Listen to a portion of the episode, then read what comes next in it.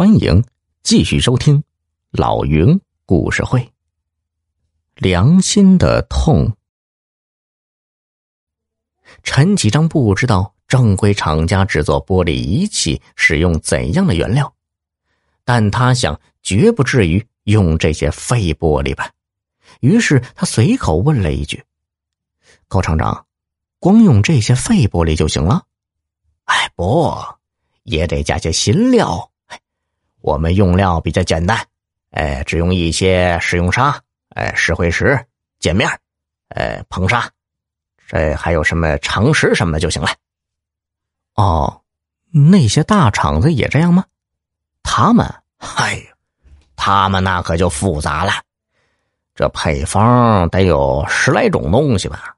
除了我刚才说的，还有什么白云石、重晶石、绿柱石、什么金红石？哎呀，名堂多了去了。每种原料那还得经过化验，咱们哪有那个条件呢？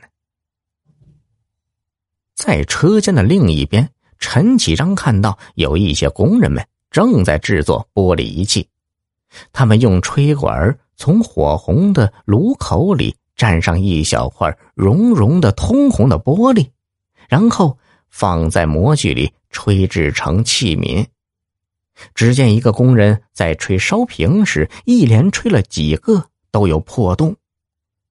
高厂长忙向陈启章解释：“哎呦，废玻璃有杂质，这活不好干呐。”这时，那个工人。终于是吹成了一个烧瓶。高厂长指指那个烧瓶说：“这再退一下火，哎，就行了。走，我带你到成品车间看看。”和刚才的车间紧连着的便是堆放包装成品的地方。工人们把一件件玻璃仪器用纸包起来，然后装进纸箱里。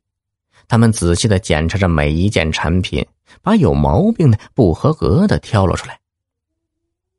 陈启章拿起一个工人们用纸包起来的合格的烧瓶，只见那瓶非但壁厚不均，而且上面还有两三个小黑点，比起他以前在学校上化学课使用的烧瓶，简直有天壤之别呀！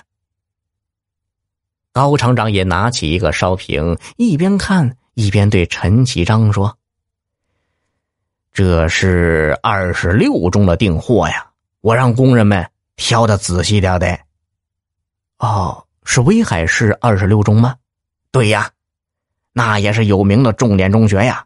哎呀，听说在威海市除了十五中，就属这个中学最好了。哎呀，这这越是重点中学，这头越难剃呀。”去年十五中就嫌质量不好，非要退货。说到这里，高厂长压低声音，几乎是附在陈启章的耳边说：“他们呐，找到你哥哥，你哥给他们做工作，让他们重点中学带头，哎，扶植本省工业的发展，不要把钱都让外省的工厂赚去。